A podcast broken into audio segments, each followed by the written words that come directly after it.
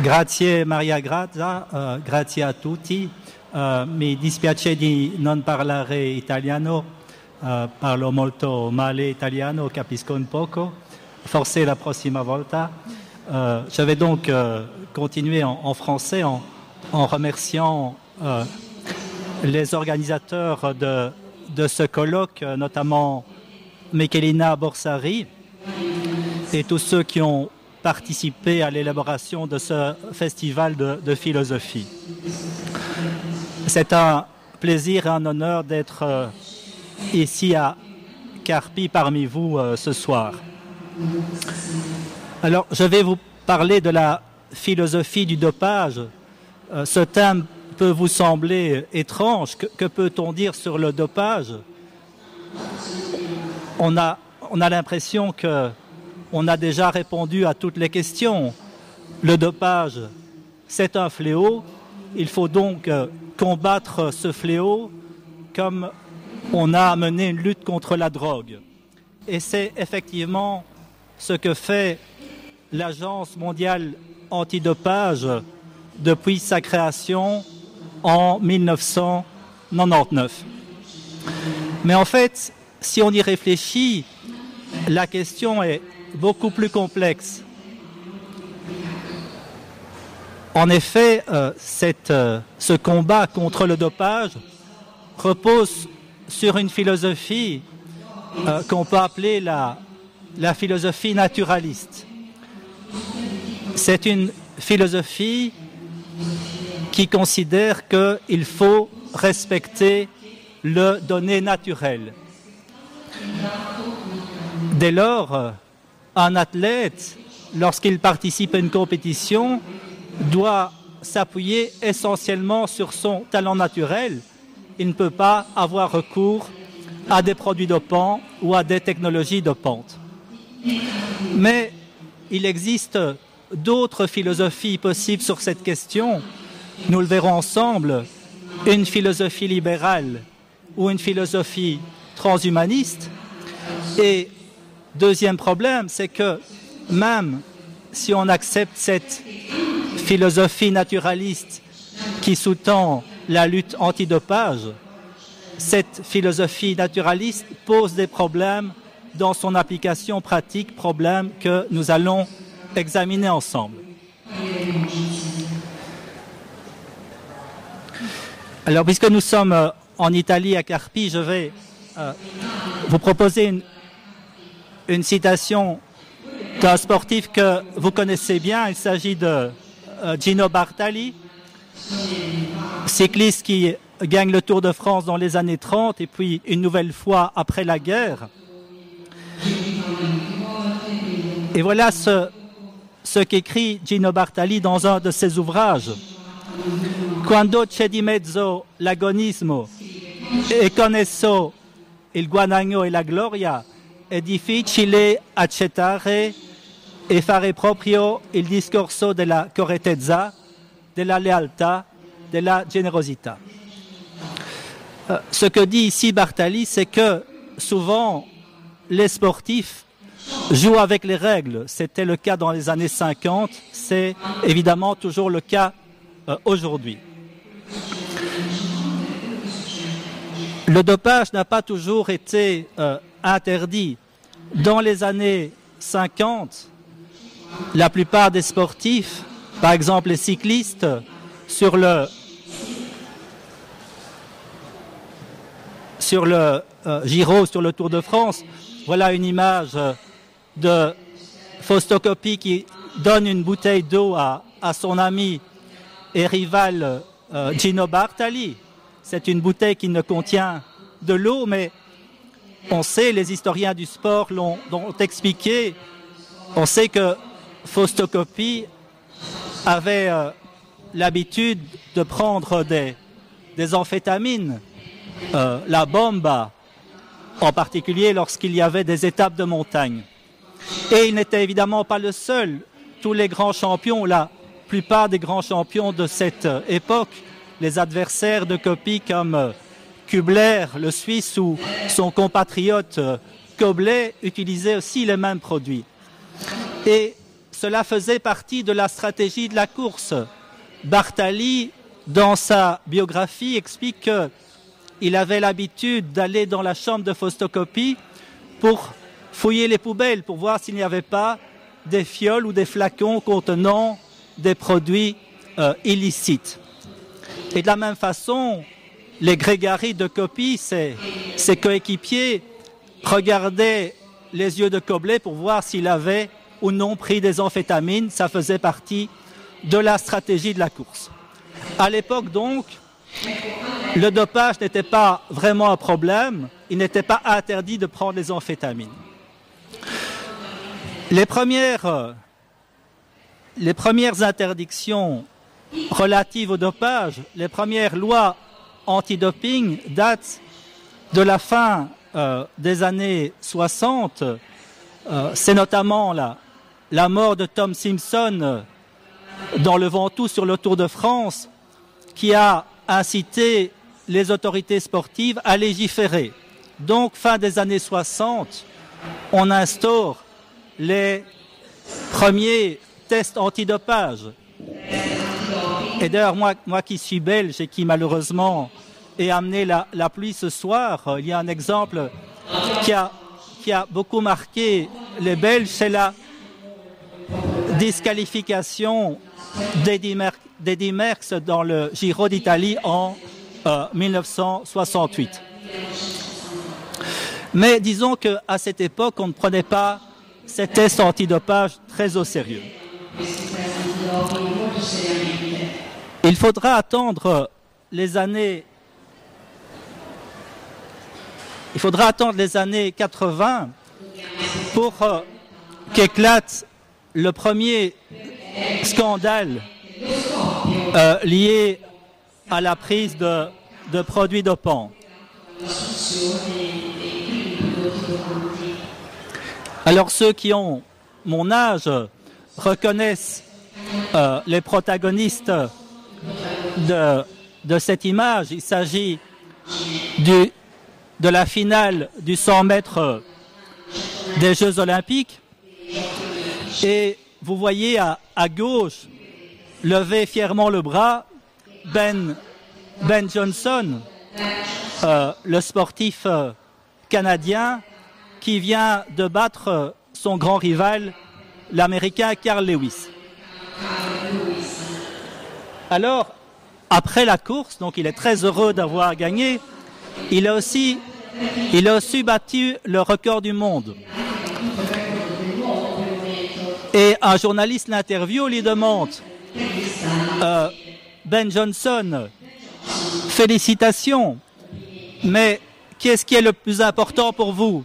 Est-ce que c'est d'avoir battu le record du monde ou est-ce que c'est d'avoir gagné la médaille d'or?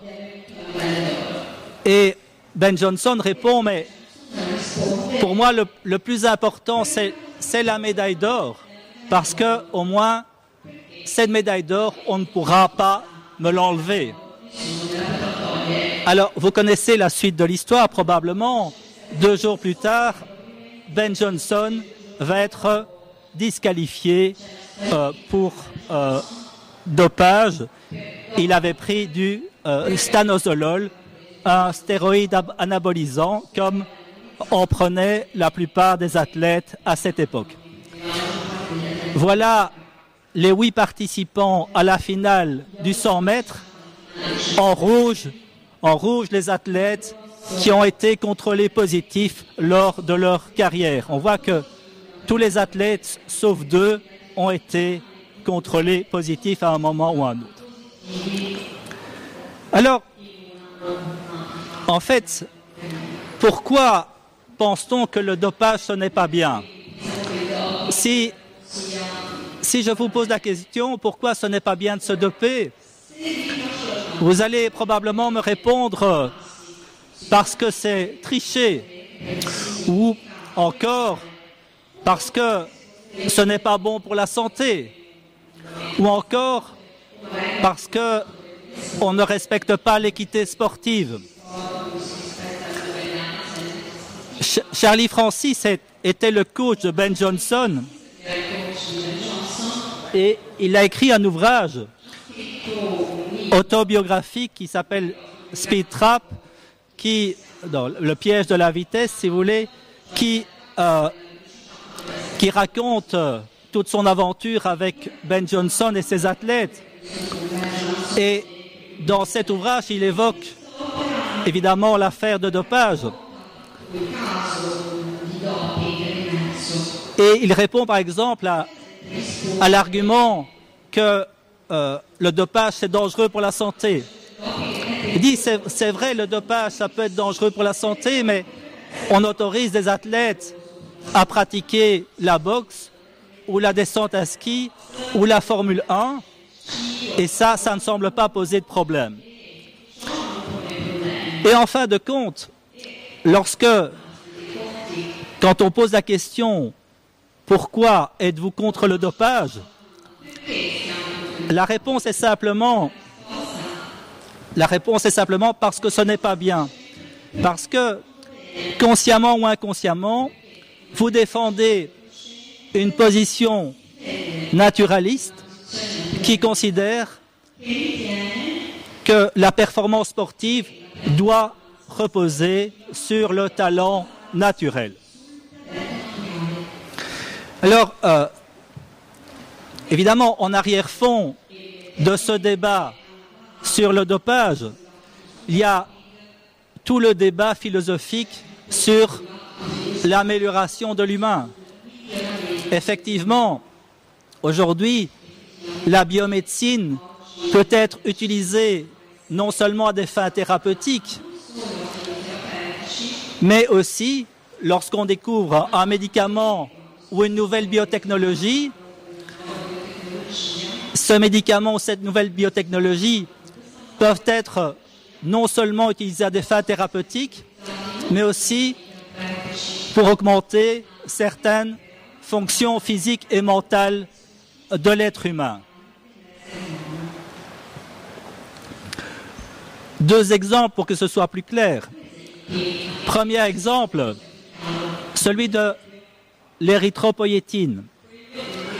Vous connaissez tous le PO ou érythropoïétine, mais au départ, c'est un médicament qui est utilisé pour soigner l'anémie rénale, qui est utilisé à la fin des années 80.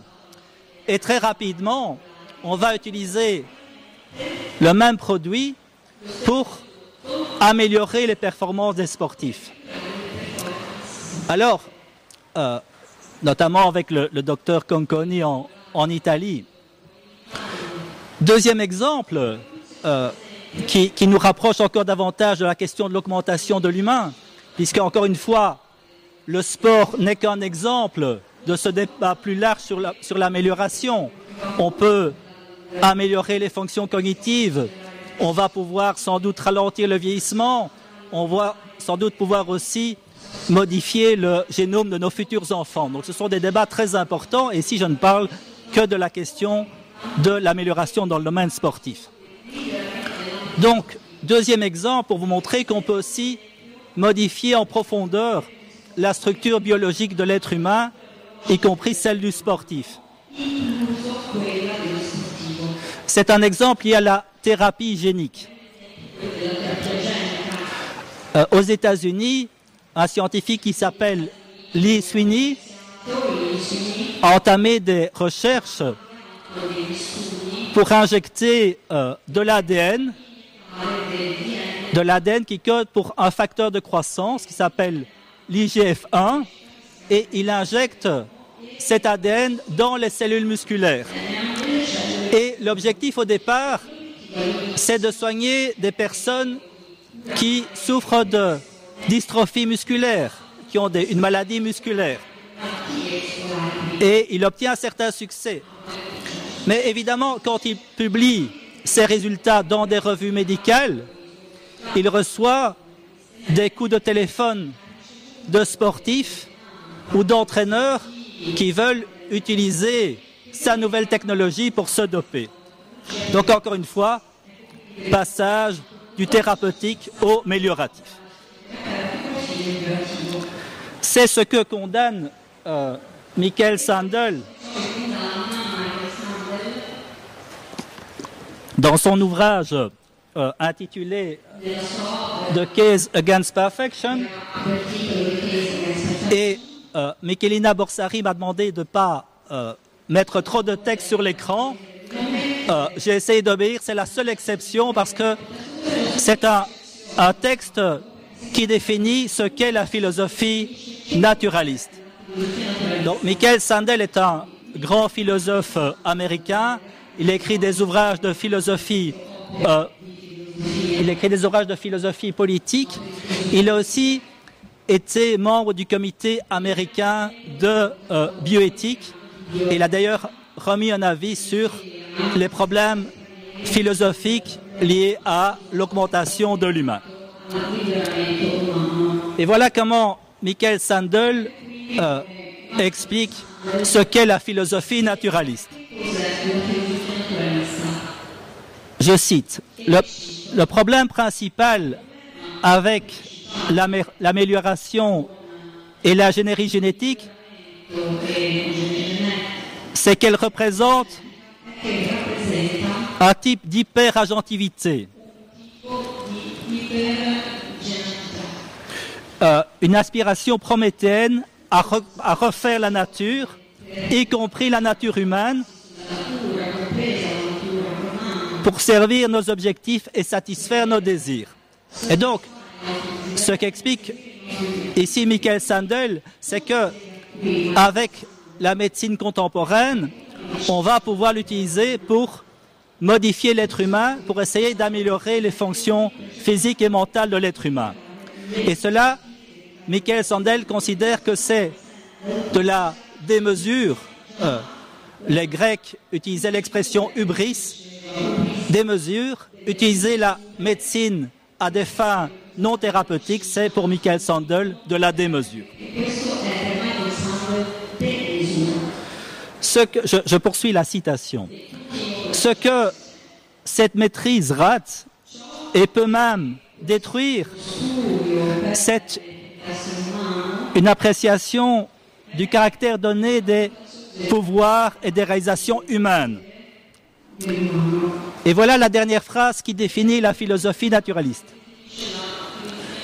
Le vrai problème avec les athlètes génétiquement modifiés ou les athlètes qui se dopent, c'est que cela corrompt la compétition athlétique en tant qu'activité humaine qui honore la culture et la démonstration des talents naturels. Donc, encore une fois, la compétition est là pour mettre en valeur les talents naturels. C'est cela la philosophie naturaliste et c'est cette philosophie naturaliste qui est la base de la lutte antidopage. Alors, on a eu un renouvellement de la question du dopage euh, pour, deux raisons. Euh, le premier, c'est le renforcement de la lutte antidopage en 1999 avec la création de l'Agence mondiale euh, antidopage. Et la deuxième raison, c'est cette émergence de la médecine d'amélioration. Et donc, le débat philosophique autour de la question du dopage est le même que celui qui a lieu dans le domaine de l'amélioration. Et on sait que, évidemment, la philosophie naturaliste sur ce thème de l'amélioration n'est pas la seule philosophie possible. Il existe par exemple une philosophie, euh, une philosophie euh, euh, libérale, celle, de John Stuart Mill, qui considère que quand on ne cause pas de tort à autrui, il n'y a pas de problème moral. Et donc cette philosophie libérale est en principe ouverte au dopage. Et à l'extrême, vous avez euh, la philosophie transhumaniste. Vous avez certainement euh, déjà entendu parler du transhumanisme, qui est un courant euh, philosophique que je ne défends pas du tout, mais qui existe et qui considère qu'il faut utiliser toutes les technologies possibles pour augmenter l'humain.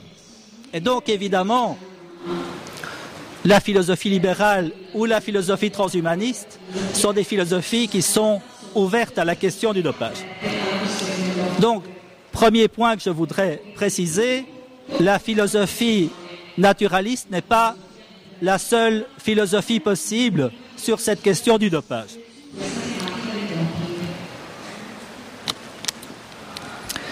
Mais même si on accepte, même si on accepte la, philosophie naturaliste de, de l'AMA,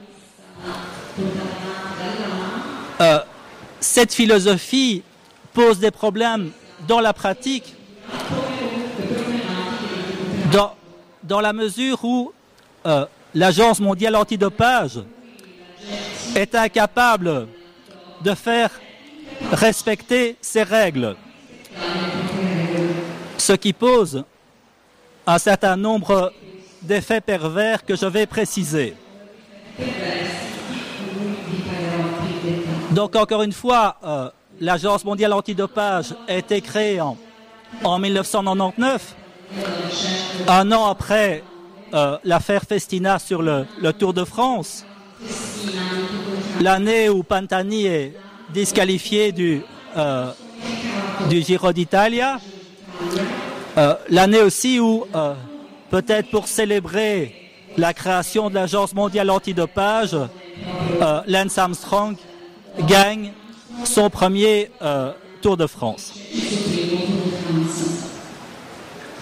Alors, je voudrais examiner avec vous les, les valeurs qui sont en jeu euh, dans cette question du dopage et les valeurs qui sont défendues par euh, l'Agence mondiale antidopage et qu'on peut défendre aussi avec d'autres types de philosophies.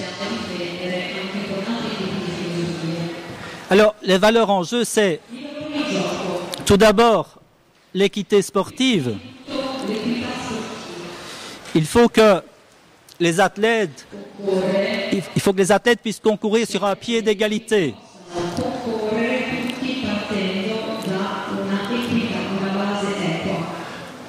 Le deuxième problème fondamental, la deuxième valeur fondamentale, c'est évidemment la santé des athlètes. Et il faut aussi maintenir l'intérêt de la compétition sportive. Si on met des moteurs dans le vélo des cyclistes, la compétition n'a évidemment plus aucun intérêt. Dès lors, euh, une politique du sport devrait maximiser l'équité sportive, minimiser les risques pour la santé et enfin maintenir euh, l'intérêt du sport de compétition. Alors le problème c'est que euh, les objectifs de l'AMA maximiser l'équité sportive et minimiser les risques pour la santé, je pense que l'AMA n'y parvient pas. Donc, on peut considérer la création de l'AMA comme une expérimentation sociétale de grande échelle qui dure maintenant depuis plus de 15 ans. Et on peut donc évaluer l'efficacité de son action. D'abord, sur le thème de l'équité sportive. Donc, permettre aux athlètes de concourir sur un pied d'égalité.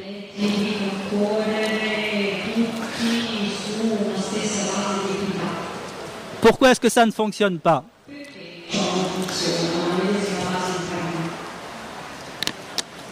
Parce que à chaque fois qu'on découvre un nouveau test de détection antidopage, euh, les athlètes changent de stratégie. Je vais donner deux exemples. Euh, sur le Tour de France, dans les années 90, pratiquement tous les cyclistes utilisent de l'érythropoïétine. Euh, euh, Ulrich Pantani, etc. Lance Armstrong gagne le Tour de France en 99 en prenant de l'érythropoïétine. Mais un an plus tard, en 2000, un laboratoire français découvre un test qui permet de détecter l'érythropoïétine. Et donc, le docteur Ferrari qui s'occupe de Armstrong lui dit, Lance, cette année on a un problème. Tu ne peux plus prendre de l'érythropoïétine. Il faut trouver une stratégie. Et ils reviennent à l'ancienne stratégie de la transfusion sanguine qui était déjà utilisée par les athlètes italiens et d'autres dans les années 70 et 80. Et donc, un mois avant le Tour de France, on, prélève 500 millilitres du sang de Lance Armstrong, on garde précieusement la poche de sang, et un jour avant l'étape de montagne, on va lui réinjecter ce sang. Euh, Taylor Hamilton, un des coéquipiers d'Armstrong, a décrit dans un livre comment ça se passait. Donc, après l'arrivée, le, cycliste répond d'abord aux questions des journalistes. Euh, il dit qu'il est évidemment contre le dopage, que ce n'est pas bien de se doper, qu'il est pour un sport pur. Et puis alors, il, rejoint sa chambre d'hôtel.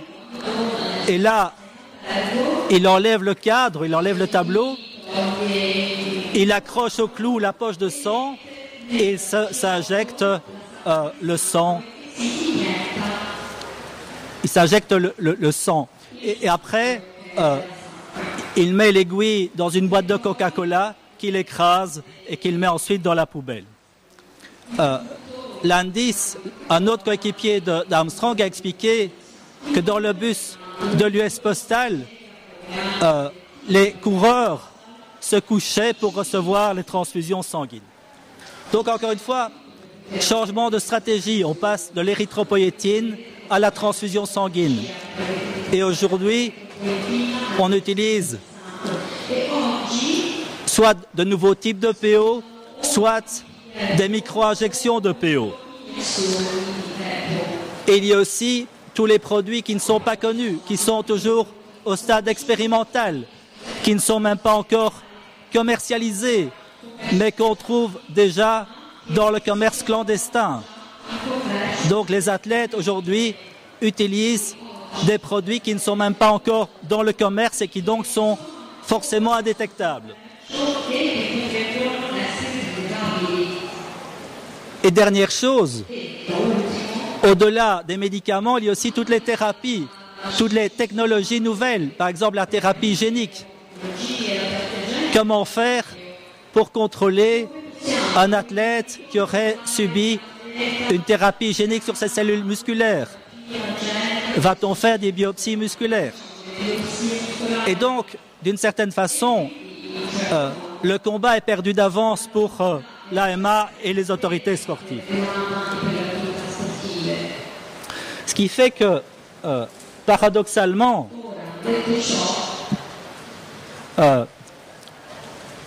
Victor Conte, le, le, patron de, de Balco, vous avez peut-être déjà entendu parler de lui. Euh, c'est la fameuse affaire, Balco, qui est une affaire de dopage. Donc Victor Conte était euh, le président de Balco et il distribuait des produits dopants à l'élite de l'athlétisme américain, notamment Marion Jones. Vous voyez en haut à droite euh, Victor Conte avec une photo de Marion Jones. Dwayne Chambers, c'est un athlète britannique qui a participé aux Jeux de Sydney en 2000 et se demandait pourquoi il était battu par les Américains. Alors il dit peut-être un peu trop naïvement dans sa biographie que c'est parce qu'il pensait que les Américains avaient de meilleures méthodes d'entraînement.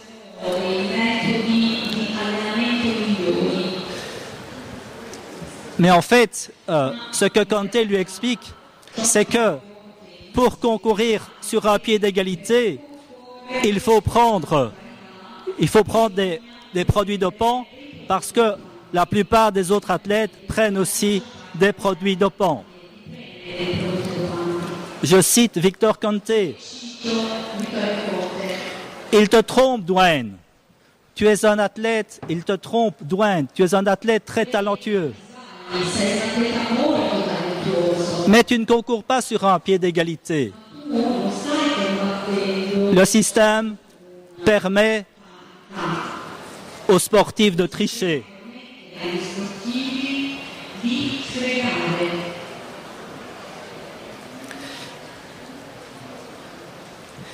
Hélène Armstrong euh, va déclarer la même chose dans son interview confession euh, qu'il a donnée à Oprah Winfrey sur la TV américaine après qu'il ait été euh, disqualifié de ses sept victoires sur le Tour de France.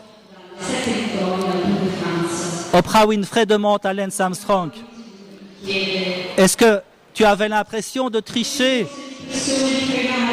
en prenant ces produits dopants?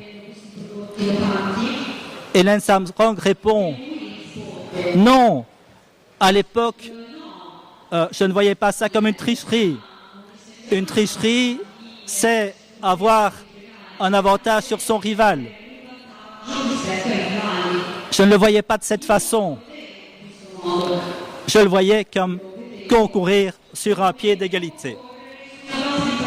Et donc, paradoxalement, les athlètes considèrent que pour concourir sur un pied d'égalité, il faut avoir recours aux produits dopants.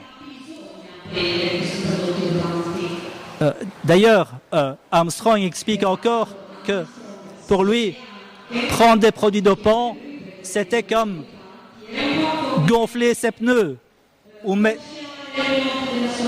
ou bien mettre de l'eau dans ses bouteilles. C'était quelque chose qu'il fallait faire impérativement.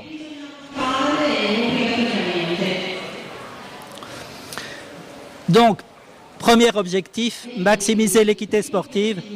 Cet objectif, de mon point de vue, n'est pas rempli par l'EMA.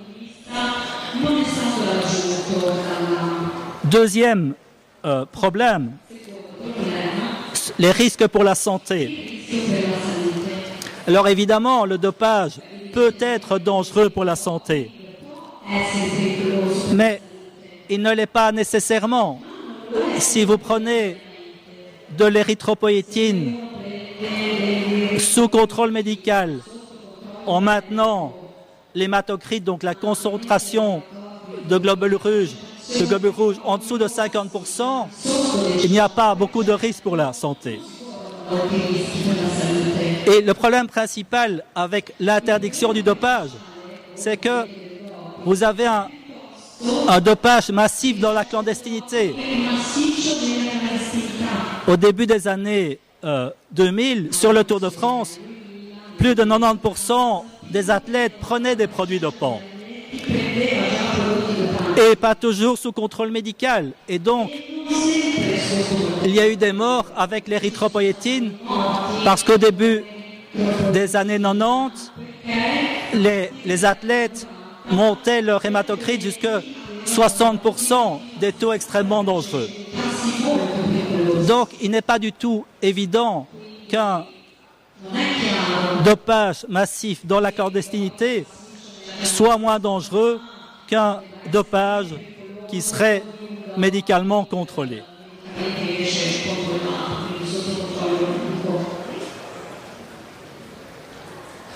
Alors, euh, le deuxième objectif de l'AMA, minimiser les risques pour la santé, à mon avis, n'est pas non plus respecté.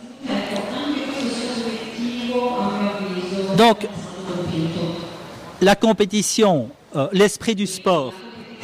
Qu'est-ce que c'est l'esprit du sport de compétition? Euh, Pour l'AMA, pour l'Agence mondiale antidopage, le dopage est contraire à l'essence même de l'esprit sportif. Je pense que c'est une, une erreur de penser cela. Je pense que l'essence du sport de compétition, c'est de maximiser la performance sportive. Il suffit d'écouter les journalistes de la RAI ou de la TV française ou de la TV belge pendant les Jeux olympiques. Les journalistes veulent des médailles et veulent des records. Il faut maximiser la performance. Et, que faut-il faire pour maximiser la performance? Il faut d'abord sélectionner le diamant brut. Le diamant brut, qu'est-ce que c'est? C'est l'athlète qui est naturellement doué. Usain, Usain Bolt, Nero Quintana, Francesco Moser, etc. Ensuite, une fois que vous avez sélectionné ce diamant brut, vous lui donnez le meilleur entraîneur ou la meilleure équipe pour l'encadrer. Troisième, étape, vous lui donnez le meilleur matériel sportif, le meilleur équipement. Et dans cette logique, la dernière étape, c'est de euh, maximiser le fonctionnement du corps humain grâce à la biomédecine. Et donc, dans cet esprit, euh, le corps humain devient un peu comme une Ferrari, ici c'est la région de Ferrari, je pense. Et donc, on va, l'ingénieur biomédical va maximiser le fonctionnement, non pas de la machine, mais va maximiser le fonctionnement du corps humain. C'est la position que défendent euh, un physiologiste et, deux philosophes, Ben Kaiser, euh, physiologiste suisse, euh, Alex Moron, philosophe suisse et bioéthicien, et Andy Mia. Les trois ont écrit un article dans le Lancet, une fameuse revue médicale. Et dans cet article, ils expliquent que la science doit faire partie du sport de compétition. Ils défendent cette idée et donc ils sont également ouverts à une égalisation du dopage sous contrôle médical.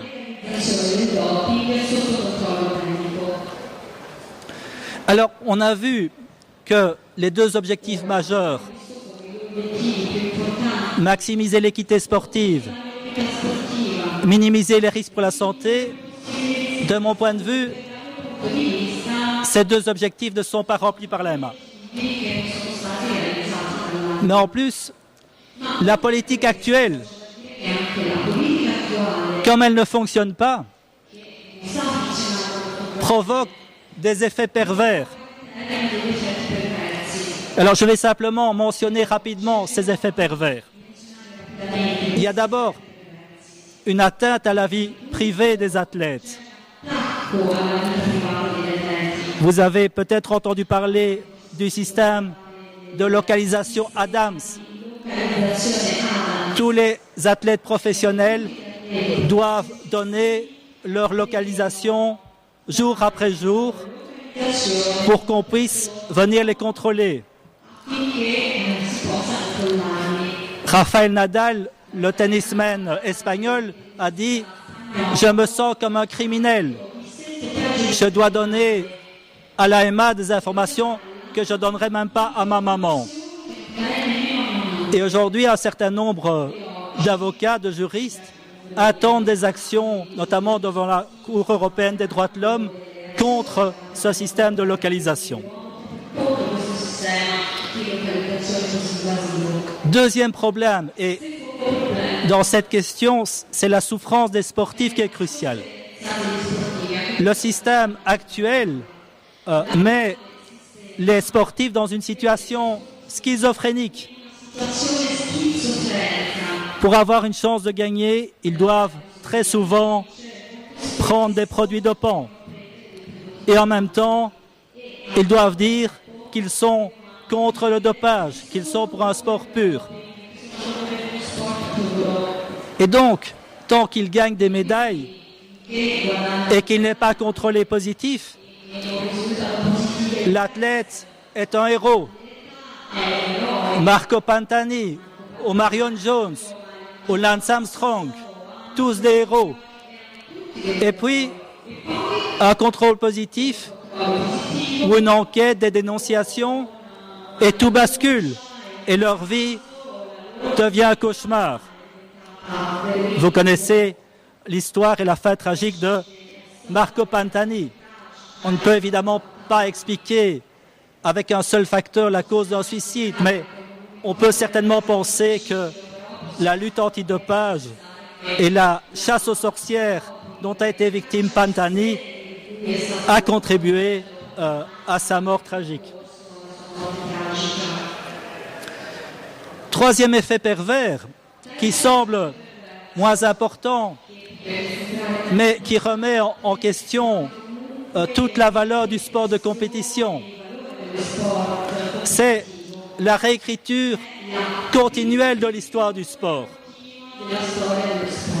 À l'époque de, l'URSS sous Staline, euh, Staline avait l'habitude de faire effacer sur la photo les visages de ceux qui l'avaient fait assassiner. Dans le domaine du sport, on efface au fur et à mesure les palmarès sportifs. L'image n'est pas très claire, mais vous imaginez Lance Armstrong dans le salon de sa villa euh, au Texas. Et ce n'est peut-être pas du très bon goût, mais il a mis dans son salon ses sept maillots jaunes.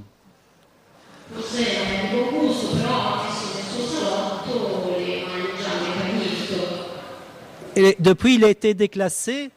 Et donc, dans le palmarès du Tour de France, entre 1999 et 2005, le palmarès est vierge. Il n'y a pas, il n'y a pas de vainqueur. C'est comme si toutes ces éditions du Tour de France n'avaient pas existé. Lance Armstrong dit, quand on regarde le palmarès du Tour de France, quand on regarde le palmarès du Tour de France, il y a trois vides correspondant aux trois guerres. La Première Guerre mondiale, la Seconde Guerre mondiale et ce qu'il appelle la guerre contre Armstrong. Ce qui est grave du point de vue de l'équité sportive, c'est que personne, on n'est pas réattribué la victoire. Ça veut dire que soit tous les athlètes se dopaient, donc échec majeur pour l'AMA, ou alors l'un ou l'autre cycliste ne prenait pas de produits dopants, mais on est incapable de les identifier. Dernier effet pervers, le sentiment de suspicion généralisée entraîné par cette politique antidopage. Et donc, c'est un système où tout le monde perd. Euh, évidemment, les athlètes qui se dopent parce qu'ils sont soumis à des pressions énormes. Mais aussi principalement les athlètes qui ne se dopent pas. Parce que soit le plus fréquemment, ils ne parviennent pas à gagner contre des athlètes dopés, mais quand exceptionnellement ils sont tellement doués et qu'ils parviennent à l'emporter, alors tout le monde met en doute, leur crédibilité. Sur la photo, vous voyez Chris Froome qui est le, le vainqueur du Tour de France 2015 et 2016. Ce sont des images de 2015.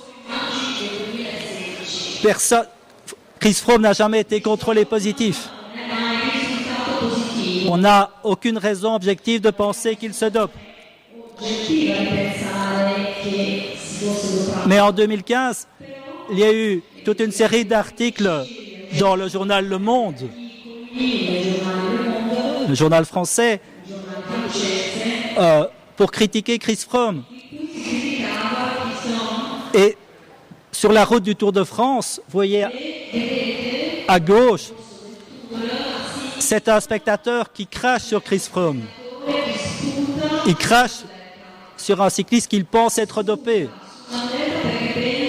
Et à droite, l'image, l'image, vous voyez l'homme en bleu qui est au-dessus du casque de, Chris Froome et lui fait un bras d'honneur. Donc, suspicion généralisée. Deuxième exemple, encore plus récent, aux Jeux, aux Jeux olympiques de Rio cette année, une Éthiopienne, euh, Ayana Almaz, remporte le 10 000 mètres en pulvérisant le record du monde de 14 secondes. Un record qui appartenait à une athlète chinoise elle-même suspectée de dopage. Personne ne sait si Alma se dope ou pas. Mais directement, les journalistes se demandent, faut-il croire à cette performance? Et donc, la lutte antidopage entraîne une suspicion généralisée. Même les, les athlètes les plus doués, celui qui aujourd'hui représente la pureté dans le sport, Usain Bolt, il n'a jamais été contrôlé positif. Et sans doute, sans doute qu'il n'est pas dopé. Mais son record du monde euh, en 2008 est de 9 secondes 56. Alors que tous les athlètes dopés n'ont jamais fait mieux que 9,70. Alors, sans doute que Usain Bolt est un athlète très doué naturellement, mais la suspicion est automatique quand on réalise une performance exceptionnelle. Il est temps d'arriver à la conclusion. Donc je pense que l'application de cette philosophie naturaliste, que euh, l'application de la lutte antidopage ne fonctionnera jamais pour les raisons que j'ai expliquées. Mais imaginons que ça fonctionne. Alors, que va-t-on mettre en valeur si ce système fonctionne? Si on permet aux athlètes de concourir sur un pied d'égalité sans prendre des produits dopants, celui qui va gagner, c'est celui qui a le plus de talent naturel. Et donc, ce système met en valeur les inégalités naturelles. Veut-on vraiment un sport de compétition mettant en valeur les inégalités naturelles? Je pose simplement la question, je n'ai pas de, de réponse. Alors cette philosophie naturaliste devient très souvent une religion naturaliste. Euh, et dans cette religion naturaliste, le dopage est considéré comme un péché. Et d'ailleurs, les autorités sportives, par exemple Travis Tigart, qui est le, président de, de l'USADA, l'agence antidopage américaine, celui qui a mis fin à la carrière d'Armstrong. Il dit, il faut encourager les coureurs à se confesser et à donner des détails sur leur pratique du dopage. Donc on veut des confessions. C'est comme euh, John Fay, ancien président de l'AMA. Il a dit que voir Tyler Hamilton, le coéquipier d'Armstrong, se, se confesser, a restauré sa foi dans la nature humaine.